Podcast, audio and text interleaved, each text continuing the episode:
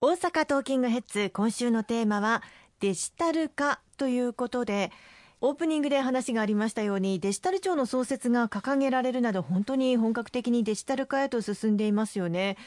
政権与党の一端を担う公明党としても、デジタル化推進について取り組まれていらっしゃるんでしょうか。はい、あの実は公明党はですね、もう結構前から党本部のさまざまな会議、タブレットパソコンであ資料を配らずにですね、えー、タブレットパソコンで会議用の資料をみんなで共有するということ、もう多分に、さんねんまえからあのやっているというふうに思います。したがってあの公明党の中央幹事会とかですね、はい、あの企画会議とかそういう会議があるんですが、あのその会議では一切紙の配布はないんですよね。みんなであのタブレットパソコンそこで資料を見て、その資料をもとに議論を戦わせ、また必要な資料については後でメールで送ってもらうということをずっとやってきました。まあ、今回あの新型コロナウイルス感染症を受けて、一層行政事務などをデジタル化進めていかなければいけないという機運が生まれたことは大変あの喜ばしいことだというふうに思っています。まあ、今回あの安倍前内閣総理大臣のまあ突然の辞任を受けて、自民党の総裁選が行われて、菅新内閣総理大臣がまあ誕生したわけですけれども、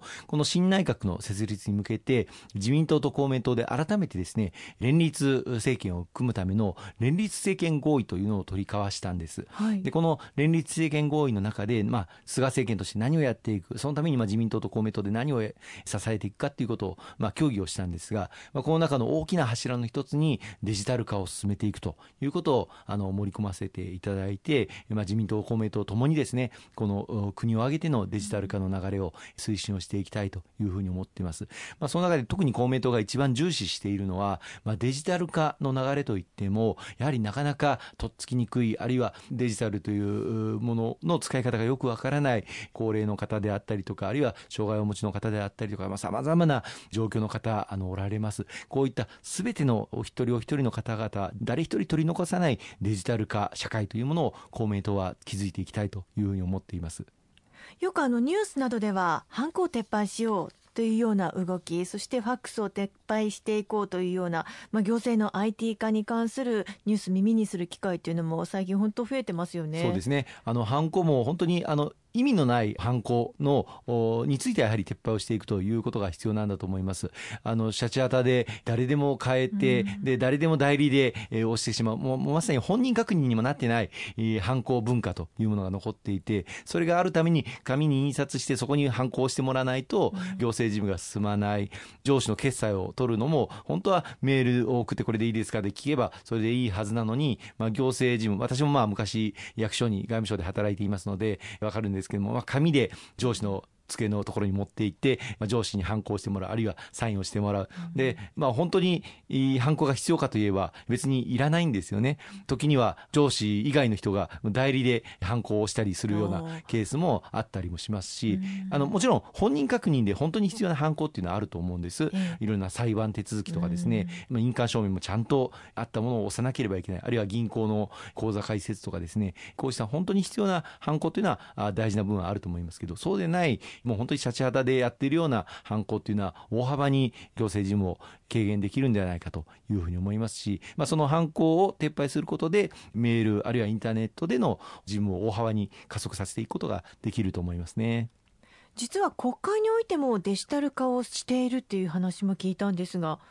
はい、あの先ほど言いました公明党としてもその党の会議を今タブレット端末で会議をやるようにして紙の配布をなくしていく取り組みをしていますが、まあ、国会の中でも例えば委員会の審議とかですね、これをあの紙を配るのではなくてタブレットの持ち込みを可にしてはどうかというような議論もあります。まだこれは結論は出てませんけれども、議論をしっかりしていきたいというふうに思いますし、先日衆議院の議院運営委員会で公明党の理事からですね、委員会でタブレット活用を進めていこうじゃないかという提案提案もあのさせていただいたところです。まあ、それとともにやはりペーパーレスを進めていくということが非常に大事だと思います。例えば毎年当初予算の審議を行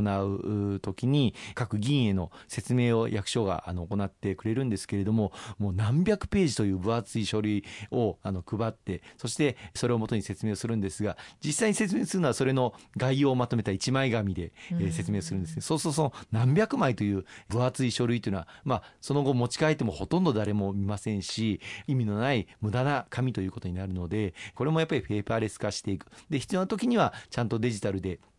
ネットでホームページとかから取って調べることができるようにすればいいだけの話なんじゃないかと思いますね。エコにもつながりますよね。おっしゃる通りですね。あのその無駄な紙の使用というのを進めていくということを国会が率先してやっていくことで、うん、地方自治体にも波及していくことが期待できますし、またあの今民間の方はほとんどそれでやっている事業者多いので、そういったことにまあ随分遅れていた国会あるいは行政のペーパーレス化、またデジタル化というのを進めていかなければいけないと、日本は大変遅れていると思います。